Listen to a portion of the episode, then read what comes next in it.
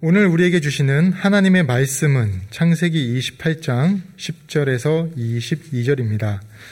야곱이 브엘세바에서 떠나 하란으로 향하여 가더니 한 곳에 이르러는 해가 진지라 거기서 유숙하려고 그곳에 한 돌을 가져다가 베개로 삼고 거기 누워 자더니 꿈에 본즉 사닥다리가 땅 위에 서 있는데 그 꼭대기가 하늘에 닿았고 또 본즉 하나님의 사자들이 그 위에서 오르락 내리락 하고 또 본즉 여호와께서 그 위에 서서 이르시되 나는 여호와니 너의 조부 아브라함의 하나님이요 이삭의 하나님이라.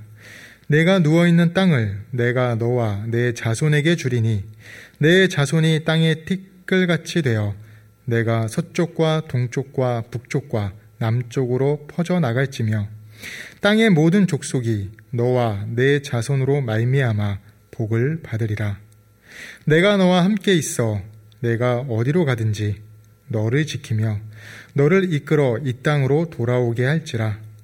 내가 내게 허락한 것을 다 이루기까지 너를 떠나지 아니하리라 하신지라. 야곱이 잠이 깨어 이르되 여호와께서 과연 여기 계시거늘 내가 알지 못하였도다. 이에 두려워하여 이르되 두렵도다 이곳이여 이것은 다름 아닌 하나님의 집이요 이는 하늘의 문이로다 하고 야곱이 아침에 일찍이 일어나 베개로 삼았던 돌을 가져다가 기둥으로 세우고 그 위에 기름을 붓고 그곳 이름을 베델이라 하였더라. 이 성의 옛 이름은 루스더라. 야곱이 서원하여 이르되 하나님이 나와 함께 계셔서 내가 가는 이 길에서 나를 지키시고 먹을 떡과 입을 옷을 주시어 내가 평안히 아버지 집으로 돌아오가게 하시오면 여호와께서 나의 하나님이 되실 것이요 내가 기둥으로 세운 이 돌이 하나님의 집이 될 것이요 하나님께서 내게 주신 모든 것에서 10분의 1을 내가 반드시 하나님께 드리겠나이다 하였더라. 아멘.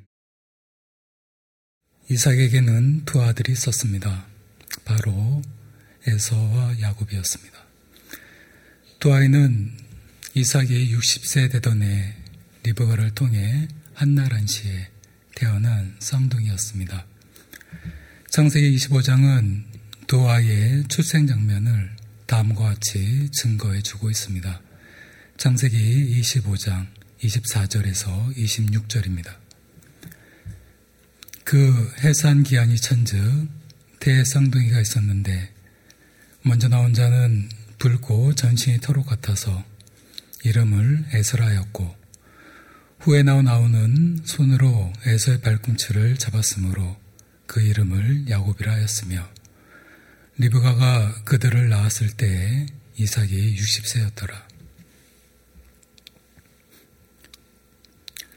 어머니인 리브가 의 태중에서부터 서로 싸웠던 두 형제는 태어나는 순간에도 그 싸움을 멈추지 않았습니다.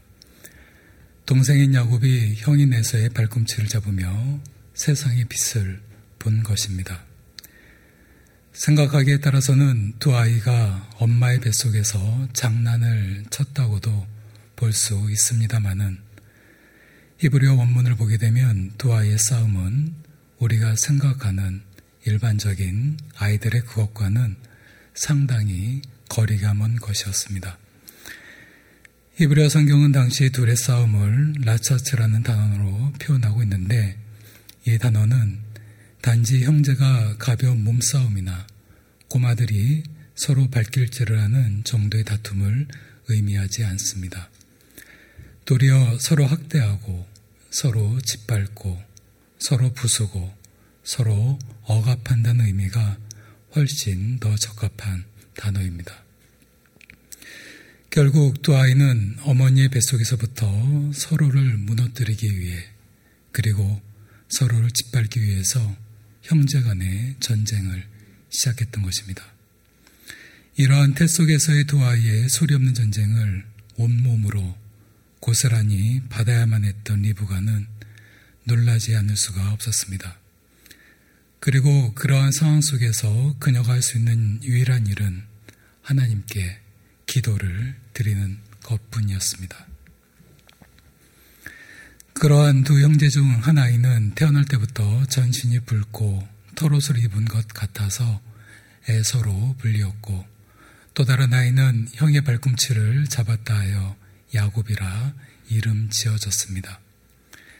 그런데 이 두 아이는 조금씩 성장해 나아감에 따라 너무나도 다른 상반된 성격과 삶의 양식을 보여주기 시작했습니다. 형에서는 능숙한 사냥꾼으로 동적이고 투쟁적이며 거칠고 자유로운 성격의 사람으로 장막에 거하기보다는 밖에서 활동하는 들판의 사람이 되었습니다. 반면에 동생 야곱은 정적이고 안정적이며 조용하고 신중한 성격으로 밖에서 활동하기보다는 장막에 거하는 것을 좋아하는 장막의 사람이 되었습니다. 그러다 어느 날이었습니다. 여느 때처럼 형에서는 사냥을 하러 집 밖에 집 밖으로 나갔고 야곱은 자신이 오랫동안 계획해 오던 일을 직접 실행에 옮기기 위해 그날을 디데이로 삼고 형이 집으로 돌아오는 시간에 맞춰서 팥죽을 끓이기 시작했습니다. 그날 야곱의 계획은 팥죽 한 그릇으로 형의 장자권을 빼앗는 것이었습니다. 시간이 흐르고 드디어 사냥을 마친 형 에서는 허기진 배로 움켜진 채 집 안으로 황급히 들어왔습니다. 그리고 성경에는 기록되어 있지 않지만 분명히 평소처럼 먹을 것을 찾았을 것입니다.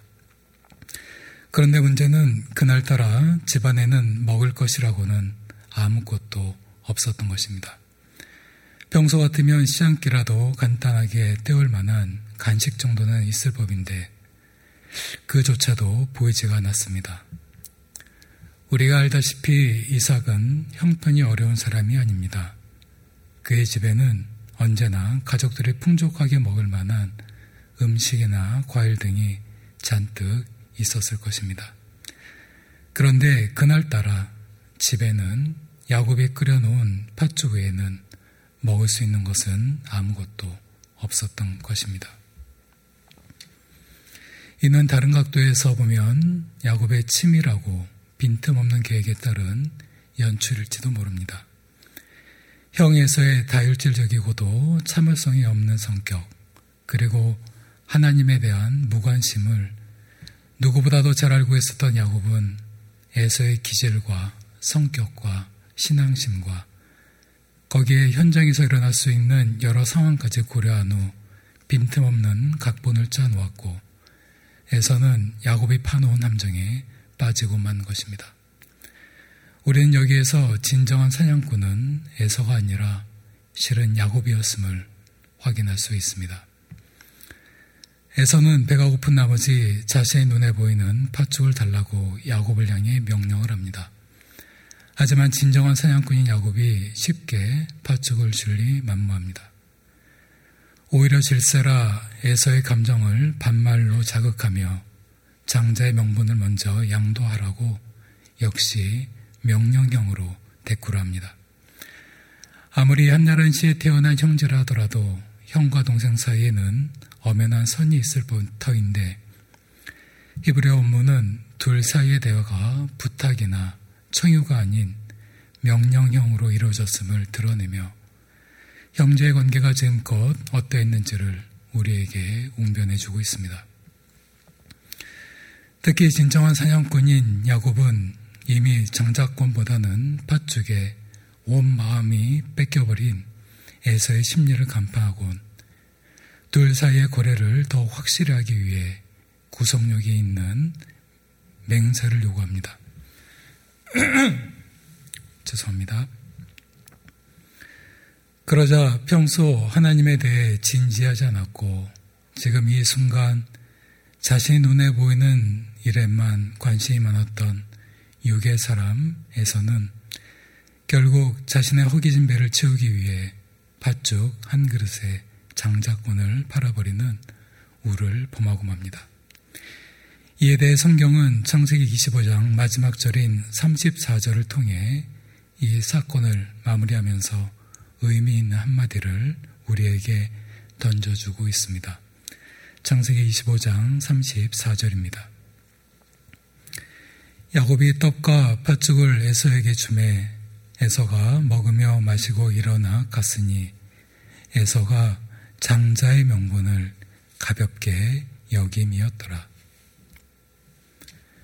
성경은 하나님이 아닌 하나님의 복을 자신의 삶의 목적으로 삼고 비겁하고 간교한 방법을 총동원해 자신의 계획을 이룬 야곱에게는 아무런 평가를 하지 않습니다.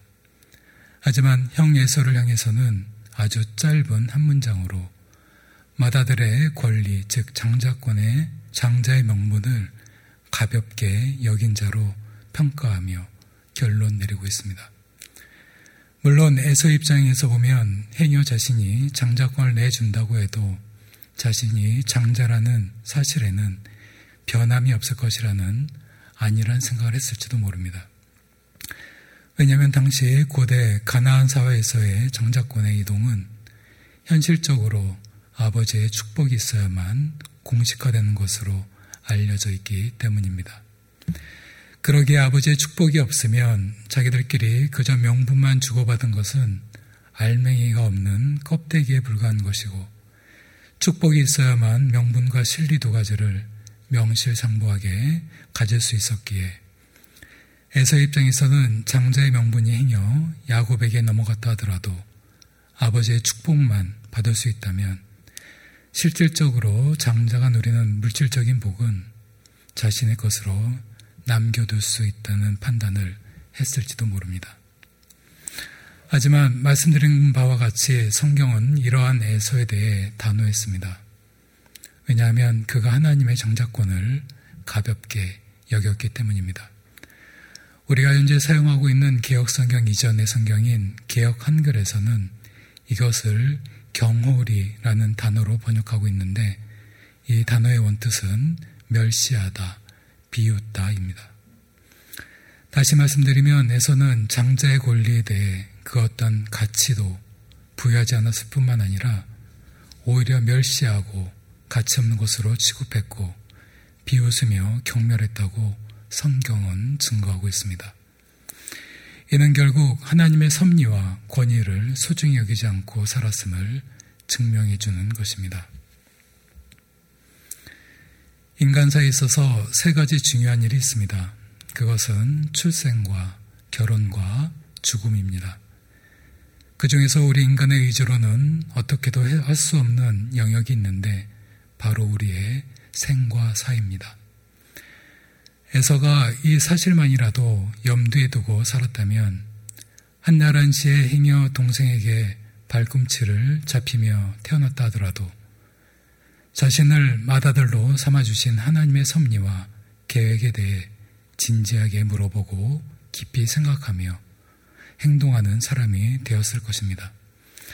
하지만 에서는 그 이유를 하나님께 묻지도 하나님의 뜻을 이루어드리기 위해 자신의 삶을 통해 애쓰지도 않았습니다. 오히려 그 섭리를 자신의 육의 만족을 위해 팥죽 한 그릇에 팔아버리며 가볍게 여긴 것입니다. 더욱이 해족 속의 여성들과 결혼을 하면서 부모의 마음에 근심은 물론 하나님의 약속된 축복에 대해 믿음도 소망마저도 모두 저버리고 자기 멋대로 살았던 것입니다. 이러한 에서에 대해 히브리서 기자는 히브리서 12장 16절을 통해 다음과 같이 말합니다. 음행하는 자와 혹 한 그릇 음식을 위하여 장자의 명분을 반 에서와 같이 망년된 자가 없도록 살피라. 결국 성경은 히브리 사회에서 장자의 명분은 하나님의 축복을 받는 위임장이자 아버지의 기업을 상속받는 권한임에도 불구하고 이를 경솔히 여긴 내서를 망년된 자로 평가하고 있습니다. 한편 형 에서의 장자권을 보란 듯이 자신의 것으로 만들며 진정한 사냥꾼은 형이 아닌 자신임을 입증해 본 야곱은 창세기 27장을 통해 이번에는 어머니 리브가와 공모해서 아버지 이삭과 또 한 번 형 에서를 상대로 전대미문의 사기 행각을 벌이기 시작합니다. 이 한편의 드라마에는 어머니 리브가는 감독으로 아들 야곱은 남자 주인공으로 등장합니다. 주제의 사실대로 리브가는 남자 주인공인 야곱에게 대본을 건네주며 전체 그림을 설명해 줍니다. 전체 스토리를 전해들은 야곱은 자신의 머릿속에서 어떻게 연기를 하면 좋을지에 대해 이미지를 그려봅니다. 그러다 문득 감독인 어머니 리브가에게 형은 털이 많은데 자신의 피부는 매끈매끈하니 아버지가 이를 알게 될 경우 자신이 어떻게 하면 좋을지에 대해 긴장된 표정으로 물어봅니다. 그러자 어머니이자 감독의 리브가는 모든 책임은, 모든 저주는 자신이 받겠다고 공언하며 이미 준비해둔 소품인 형의 외투와 염소새끼 가죽을 야곱의 손에 쥐어주며 연기에만 집중하기를 종용합니다. 그리고 드디어 아버지인 이삭과 형 예서를 속이기 위한 야곱의 목숨을 건 연기가 시작되고 리브가는 늘 그랬던 것처럼 몰래 숨어서 그 광경을 지켜봅니다. 사랑하는 여성 교우님 여러분, 어머니 여러분, 우리 자녀들에게 리브가처럼 엄마가 책임질 테니 넌 내가 시키는 대로 하라고 말씀하시면 안 되십니다. 그 일이 하나님의 보시기에 바른 길이 아님에도 불구하고 오늘의 나의 만족을 위해 나의 목적을 이루기 위해 내일을 포기하는 어리석음을 범하면 안 되십니다. 아이들은 부모의 뒷모습을 보며 자라납니다.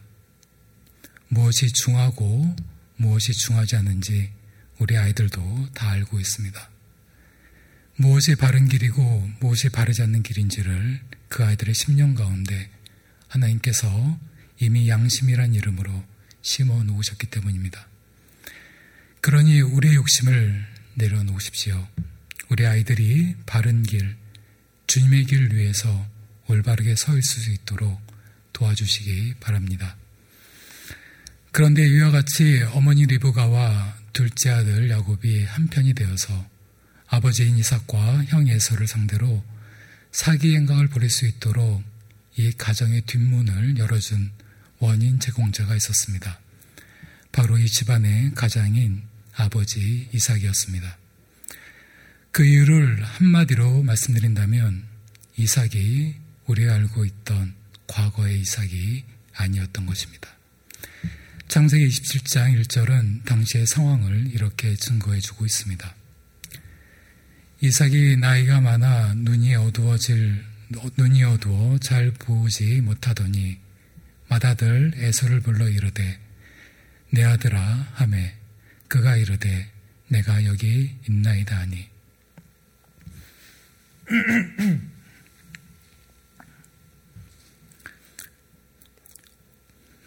이삭이 늙어서 눈이 침침해졌습니다.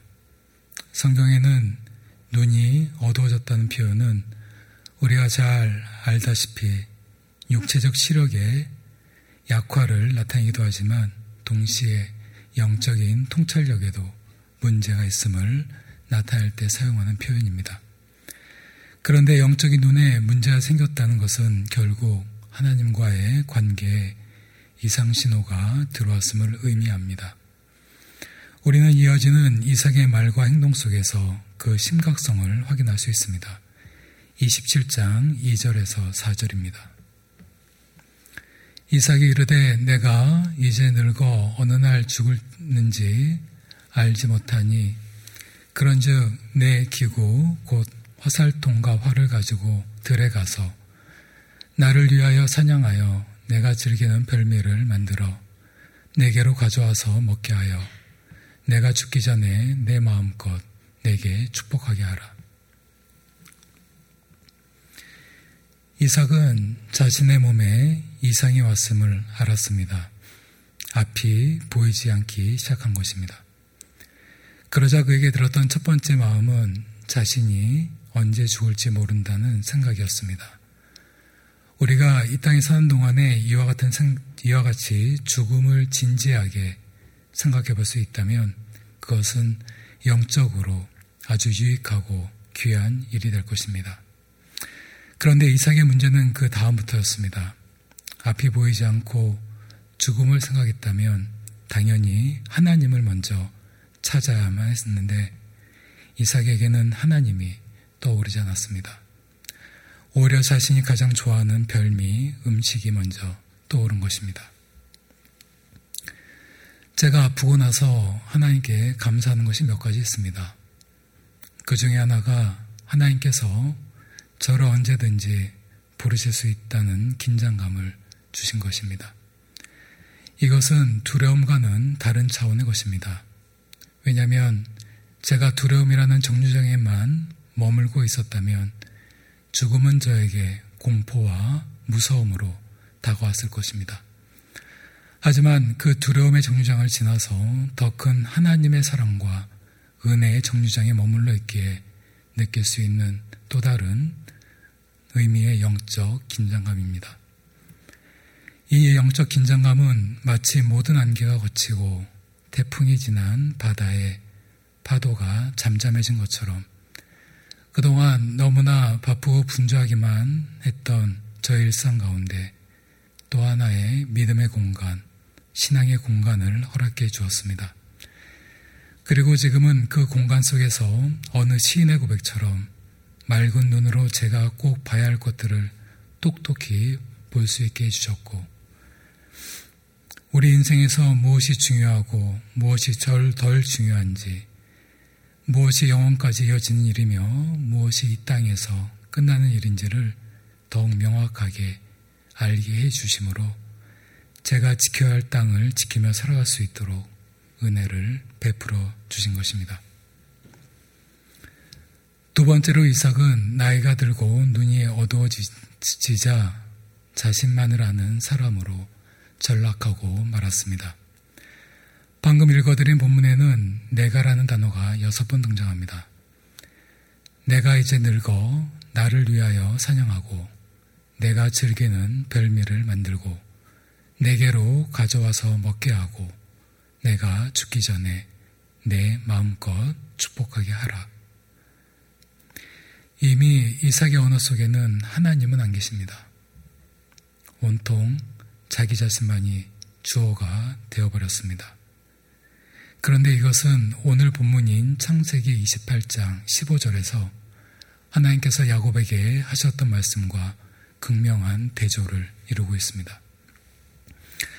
하나님께서는 하란으로 도망가다가 두려움에 떨며 허허벌판에서 잠이 든 야곱의 꿈에 나타나셔서 다음과 같이 말씀하셨습니다. 내가 너와 함께 있어 내가 어디로 가든지 너를 지키며 너를 이끌어 이 땅으로 돌아오게 할지라. 내가 내게 허락한 것을 다 이루기까지 너를 떠나지 아니하니라 하신지라. 제가 지난 설교 시간에도 말씀드린 것처럼 우리말 성경에는 하나님께서 자신을 나타내시는 표현으로 내가라는 주어가 두 번만 번역되어 있습니다. 하지만 히브리어 원문을 보게 되면 여섯 번 사용하고 있습니다. 우리는 여기에서 촛불과도 같은 육적 아버지의 사랑과 태양과도 같은 하늘 아버지의 사랑을 감히 비교해 볼 수 있습니다. 이삭은 자신의 육체의 만족을 위해 내가라는 주어를 여섯 번 사용하면서 아들 의서를 허허벌판으로 내보냈습니다. 하지만 그와 반대로 당신의 말씀 앞에 누구보다도 진실하셨던 하나님께서는 당신의 언약을 지키시기 위해 허허벌판에서 공포에 떨고 있는 야곱에게 직접 찾아가셔서 내가라는 주어를 여섯 번 사용하시며 언제나 어느 상황 속에서나 우리와 함께하고 계시는 임마누엘 하나님이심을 천명해 주고 계십니다. 세 번째는 자신이 죽을 수밖에 죽을 수 있는 상황임을, 상황임을 알면서도 하나님을 찾지 않고 오히려 자기 입만만을 추구했던 이삭은 내가라는 주어를 여섯 번이나 사용하며 자신만을 한 육의 사람이 된 결과 야곱이 아닌 에서를 축복하며 하나님의 계획에 반하는 행동을 범하고 말았습니다. 이삭의 이러한 행동은 결국 리브가와 야곱이 사기 행각을 벌이게끔 만드는 단초를 제공해 주었고 두 부부는 그 아들이 큰 아들이 작은 아들을 죽여버리겠다는 분노에 찬 절규를 듣고 나서야 비로소 눈이 번쩍 뜨이게 된 것입니다. 하지만 이러한 상황 속에서도 이삭과 리브가는 현실을 직시하지 못합니다. 자신들의 잘못에 의해 벌어진 일임에도 불구하고 두 부부는 문제 해결을 위한 어떠한 대화도 하지 않습니다. 자신들의 잘못을 인정하거나 두 자녀에게 용서를 구하지도 않습니다. 오히려 리브가는 에서의 결혼을 문제 삼으면서 자신들의 책임을 전가하기 위한 새로운 계획을 세웁니다. 창세기 27장 46절입니다. 리브가가 이삭에게 이르되 내가 햇사람의 딸들로 말미암아 내 삶이 싫어졌거늘 야곱이 만일 이 땅의 딸들 곧 그들과 같은 햇사람의 딸들 중에서 아내를 맞이하면 내 삶이 내게 무슨 재미가 있으리까? 야곱이 지금껏 한 번도 걸어보지 않은 길을 걸어서 삼촌 라반이 있는 하란까지 약 880km를 걸어가야 하는 이유는 하나였습니다. 그것은 형 에서의 살해 위협으로부터 살아남기 위함이었습니다. 그 원인을 제공한 것은 그의 부모인 이삭과 리브가였습니다.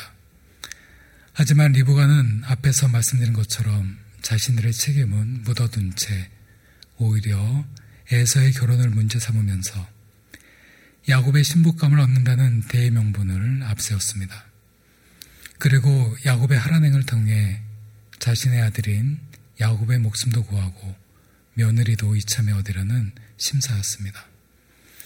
그것도 또 한 번 엄마가 시키는 대로라는 말을 야곱에게 거듭해서 하면서 말입니다. 리브가 역시도 이삭처럼 우리가 아는 리브가가 아니었습니다. 그녀가 변해도 너무 많이 변했습니다. 이러한 리브가의 계획에 아버지로서의 권위가 이미 추락할 대로 추락해버린 이삭은 특별한 반론 없이 편승하면서 아들을 떠나보내기로 결정합니다. 결국 리브가는 야곱에게 형의 화가 풀리기까지 몇 날만 하란에 가 있으면 엄마가 사람을 보내서 너를 다시 데리고 오겠다고 약속을 합니다. 하지만 그 약속은 이 땅에서는 이루어지지 않은 지상에서 가장 슬픈 약속이 되고 맙니다. 이후 야곱이 다시 가나안으로 들어오기까지는 20년이란 시간이 걸리는데 리브가는 그토록 사랑하던 아들 야곱의 모습을 다시는 보지 못한 채 생이별의 아픔을 가슴에 묻으며 자신의 삶을 마감하고 맙니다. 아버지 이삭은 하란을 향해 도망가는 아들을 눈앞에 두고야 비로소 전능하신 하나님의 이름을 떠올리며 야곱을 축복하고 떠나보냅니다.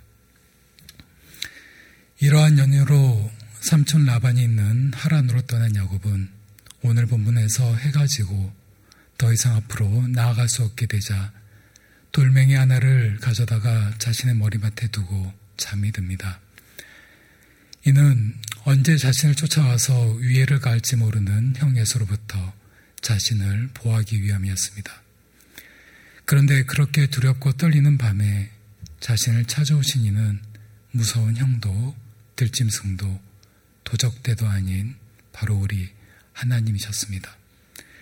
그리고 야곱에게 하늘로부터 내려오는 사다리와 그 위를 오르락내리락 하는 천사들을 보여주셨고 야곱 곁에서 하나님께서 직접 언약과 약속의 말씀을 해주셨습니다. 죄송합니다. 이후 하나님의 꿈을 꾸고 잠에서 깬 야곱은 굳이 꿈인지 생시인지 확인할 필요를 느끼지 못했습니다. 왜냐하면 말로 표현할 수는 없었지만 분명한 하나님의 임재를 그의 영혼이 알았기 때문입니다.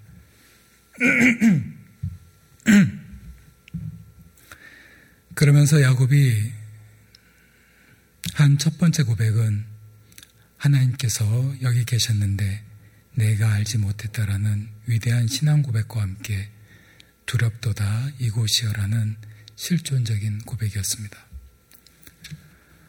하나님을 만난 많은 사람들은 먼저 하나님의 사랑을 이야기하곤 합니다. 하지만 우리 신앙에 있어서 그보다 더 중요한 것이 있습니다. 그것은 하나님을 두려워할 줄 아는 그리스도인이 되는 것입니다.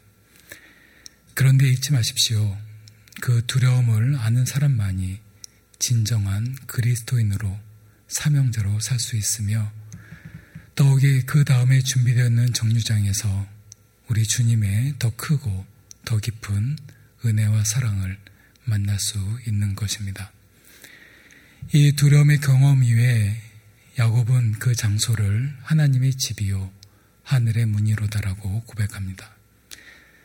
여기에서 하나님의 집이라 함은 하나님께서 계신 곳임을 의미하는 것이고 하늘의 문이라 함은 그곳이 하늘에 이르는 통로라는 점을 밝히고 있는 것입니다.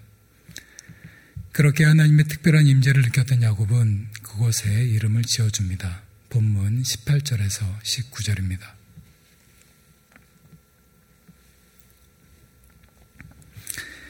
야곱이 아침에 일찍이 일어나 베개로 삼았던 돌을 가져다가 기둥으로 세우고 그 위에 기름을 붓고 그곳 이름을 베델이라 하였더라. 이 성의 옛 이름은 루스더라.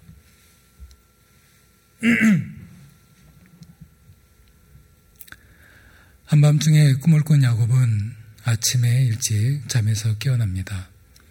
아마도 그 꿈 이후로 깊은 잠을 청할 수가 없었을 것입니다. 그리고 우리 성경에는 배교로 번역되어 있지만 제가 이전 설교 시간에도 말씀드린 것처럼 베라쇼트 자신의 머리맡에 두고 자던 돌을 가져다가 기둥으로 세우고 기름을 붓습니다. 이어서 지금까지 루스라 불리던 그곳 이름을 벧엘, 즉 하나님의 집이라 명명합니다.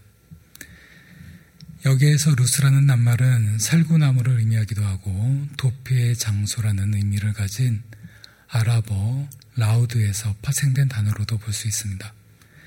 그런데 여기서 중요한 사실은 이 루스는 지금껏 단 한 번도 특별하거나 중요한 장소가 아니었다는 것입니다.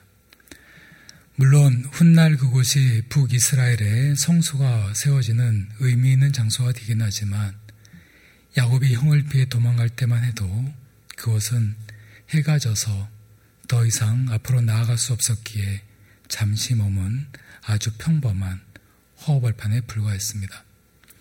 그런데 그러한 평범한 장소에 하나님께서 직접 찾아오셔서 야곱을 만나 주었고 그 하나님과의 만남을 통해 그곳은 아주 특별한 이름의 특별한 장소인 베델이 된 것입니다. 이것은 마치 우리 신앙, 우리 인생과도 같습니다. 우리는 죄의 그늘 아래 살며 영원히 죽을 수밖에 없었던 존재들이었습니다. 하지만 하나님께서는 그러한 우리를 죄 가운데 그냥 내버려 두지 아니하시고 예수님께서 십자가에서 흘리신 보혈의 피로 말미암아 우리의 모든 죄악을 대속해 주셨고 죽음을 깨뜨리고 부활하신 예수 그리스도 안에서 우리 모두에게 영원한 생명을 허락해 주셨습니다. 또한 그러한 하나님께서는 우리 각자의 아주 평범한 일상 가운데 오늘 본문의 야곱에게 찾아오신 것처럼 찾아오셔서 우리를 자녀 삼아 주시고 영원한 하나님 나라의 소망을 품고 살아갈 수 있도록 은혜를 주셨습니다. 그리고 우리에게 아주 특별하고 귀한 이름인 그리스도인, 크리스찬이란 이름을 선물해 주셨습니다. 오늘은 1517년 10월 31일 독일의 마르틴 루터가 종교개혁에 기치를 내건 지 504주년을 맞이하는 종교개혁 주일입니다. 오늘 주일을 맞이해서 우리가 다시 한번 생각해 봐야 할 것이 있습니다. 그것은 우리 모두에게 특별히 허락해 주신 우리의 이름인 그리스도인으로서의 삶의 회복입니다. 사도행전 11장을 보면 당시 사울로 불리던 바울이 바나바와 함께 안디옥에서 목회를 하는 장면이 나옵니다. 그런데 그 안디옥에서 신앙생활을 하던 교인들이 얼마나 아름다운 신앙인의 모습을 보였던지 세상 사람들은 그들을 가리켜 크리스티아노스, 즉 그리스도를 따르는 사람, 그리스도를 닮은 사람, 작은 그리스도라는 이름으로 부르기 시작한 것입니다. 그렇다면 그로부터 많은 세월이 흐른 지금은 어떻습니까? 우리는 안디옥 교회 그리스도인들처럼 이 땅에서 그리스도를 따르는 사람으로 그리스도를 닮은 사람으로 작은 그리스도로 살아가고 있으십니까? 하나님을 사랑하는 것처럼 이 땅의 사람들과 우리 가족들을 진정으로 사랑하며 믿음의 사람으로서의 본이 되는 삶을 과연 살고 있는가 하는 것입니다. 혹시 우리의 삶이 오늘 설교에 등장한 이삭과 리브가와 야곱과 에서의 모습은 아니십니까? 만약 그리스도인으로서의 우리의 삶의 모습이 무사람들의 본이 되는 삶이 되지 못한다면 오늘 종교개혁주의를 맞이하여 옷깃을 여미는 심정으로 우리 각자의 삶을 다시 한번 되돌아보는 출발점으로 삼으셔야만 합니다. 더불어 진정한 그리스도인의 삶을 다시 회복하기 위해서 우리가 결단해야 할 일이 무엇인지를 하나님께 여쭈어 보며 깊이 숙고하는 하루가 되어야만 합니다. 물론 새로운 출발과 출발과 결단은 우리에게 그냥 주어지지 않습니다. 우리의 의지와 노력만으로 가능한 일도 아닙니다. 그것은 오직 평범한 일상 가운데 우리를 찾아오시는 하나님과 함께 우리가 동행할 때만 가능하게 되는 것입니다. 우리의 평범한 일상 가운데 찾아오시는 우리 주님을 신뢰하며 이전보다 더욱 우리 주님을 사랑할 때 가능한 것입니다. 그리고 가장 중요한 것은 평범한 일상 가운데 찾아오셔서 무의미했던 우리를 직접 만나주시고 그리스도인이란 특별한 이름을 허락해 주시는 그 하나님의 거룩하신 이름 앞에 우리 각자가 서서 하나님의 이름을 온전히 의지할 때만 가능해지는 것입니다. 이번 한 주 평범한 일상 가운데서의 하나님과의 동행과 그분에 대한 더욱 사랑하심과 우리의 모든 삶을 전적으로 그리고 온전히 맡겨드리는 믿음으로 우리 주님이 원하시는 그리스도인 바로 그리스도를 따르는 사람, 그리스도를 닮은 사람, 작은 그리스도인으로서 사시는 우리 모두가 되시기를 주님의 이름으로 기도드립니다. 기도드리시겠습니다.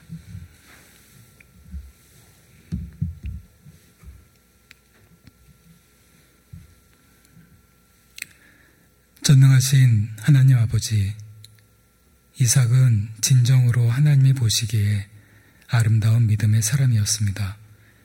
그가 어렸을 때 죽음 앞에서 보여준 그의 모습은 지금도 많은 사람들의 신앙의 거울이 되고 있습니다. 아비멜렉이 이삭에게 찾아와 하나님께서 당신과 함께하고 계심을 우리가 보았다고 한 고백도 평범한 일상 가운데에서 이삭이 어떤 신앙인의 모습으로 살았는지를 우리에게 전해주고 있습니다. 리브가도 마찬가지였습니다. 그녀가 이삭과의 결혼을 위해 하나님의 섭리에 순종하며 믿음으로 결단하는 모습을 우리는 보았습니다. 또한 태 속에서 두 아이가 전쟁을 치를 때 그녀는 기도를 통해 자신의 바람을 하나님께 말하지 아니하고 오히려 자신에게 생긴 일을 하나님께 해석해 달라고 간구했습니다. 기도는 내가 원하는 대답을 듣는 것이 아니라 하나님의 뜻과 생각을 듣는 것인데 리브가는 기도의 핵심을 누구보다도 잘 알고 실천했던 믿음의 사람이었습니다.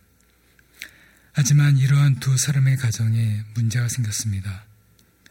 우리가 하나님보다 더 큰 우상을 마음에 품었을 때 하나님께서 행하실 일을 기다림으로 인내하지 못하고 인간적인 방법으로 실현하려고 했을 때 결국 형제 간에 비극적인 일이 벌어지고 말았고 가족 모두는 많은 대가를 치러야만 했습니다.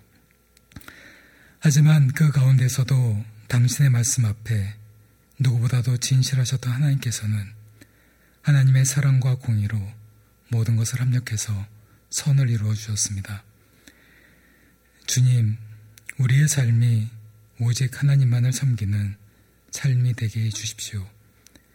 그리고 우리가 어떤 경우에든 하나님을 앞서가는 사람이 되지 않게 해 주십시오. 우리 일상 가운데 함께 해주신 주님과 함께 항상 동행하고 우리 주님을 더욱 사랑하며 우리 삶을 주님께 온전히 맡기는 사람들이 되도록 도와주십시오. 그래서 앞으로의 우리의 삶이 우리 각자에게 그리스도인이란 이름을 허락해 주신 하나님과 함께 그리스도를 따르는 사람으로 그리스도를 닮은 사람으로 작은 그리스도로 이 땅에 이 땅에서 살아가게 하옵소서. 그리하여서 부족함이 많은 우리이지만 우리의 삶을 통해 무사람들에게 전능하신 하나님을 전하는 하나님의 깃발이 되게 해 주십시오. 예수님 이름으로 기도드립니다. 아멘.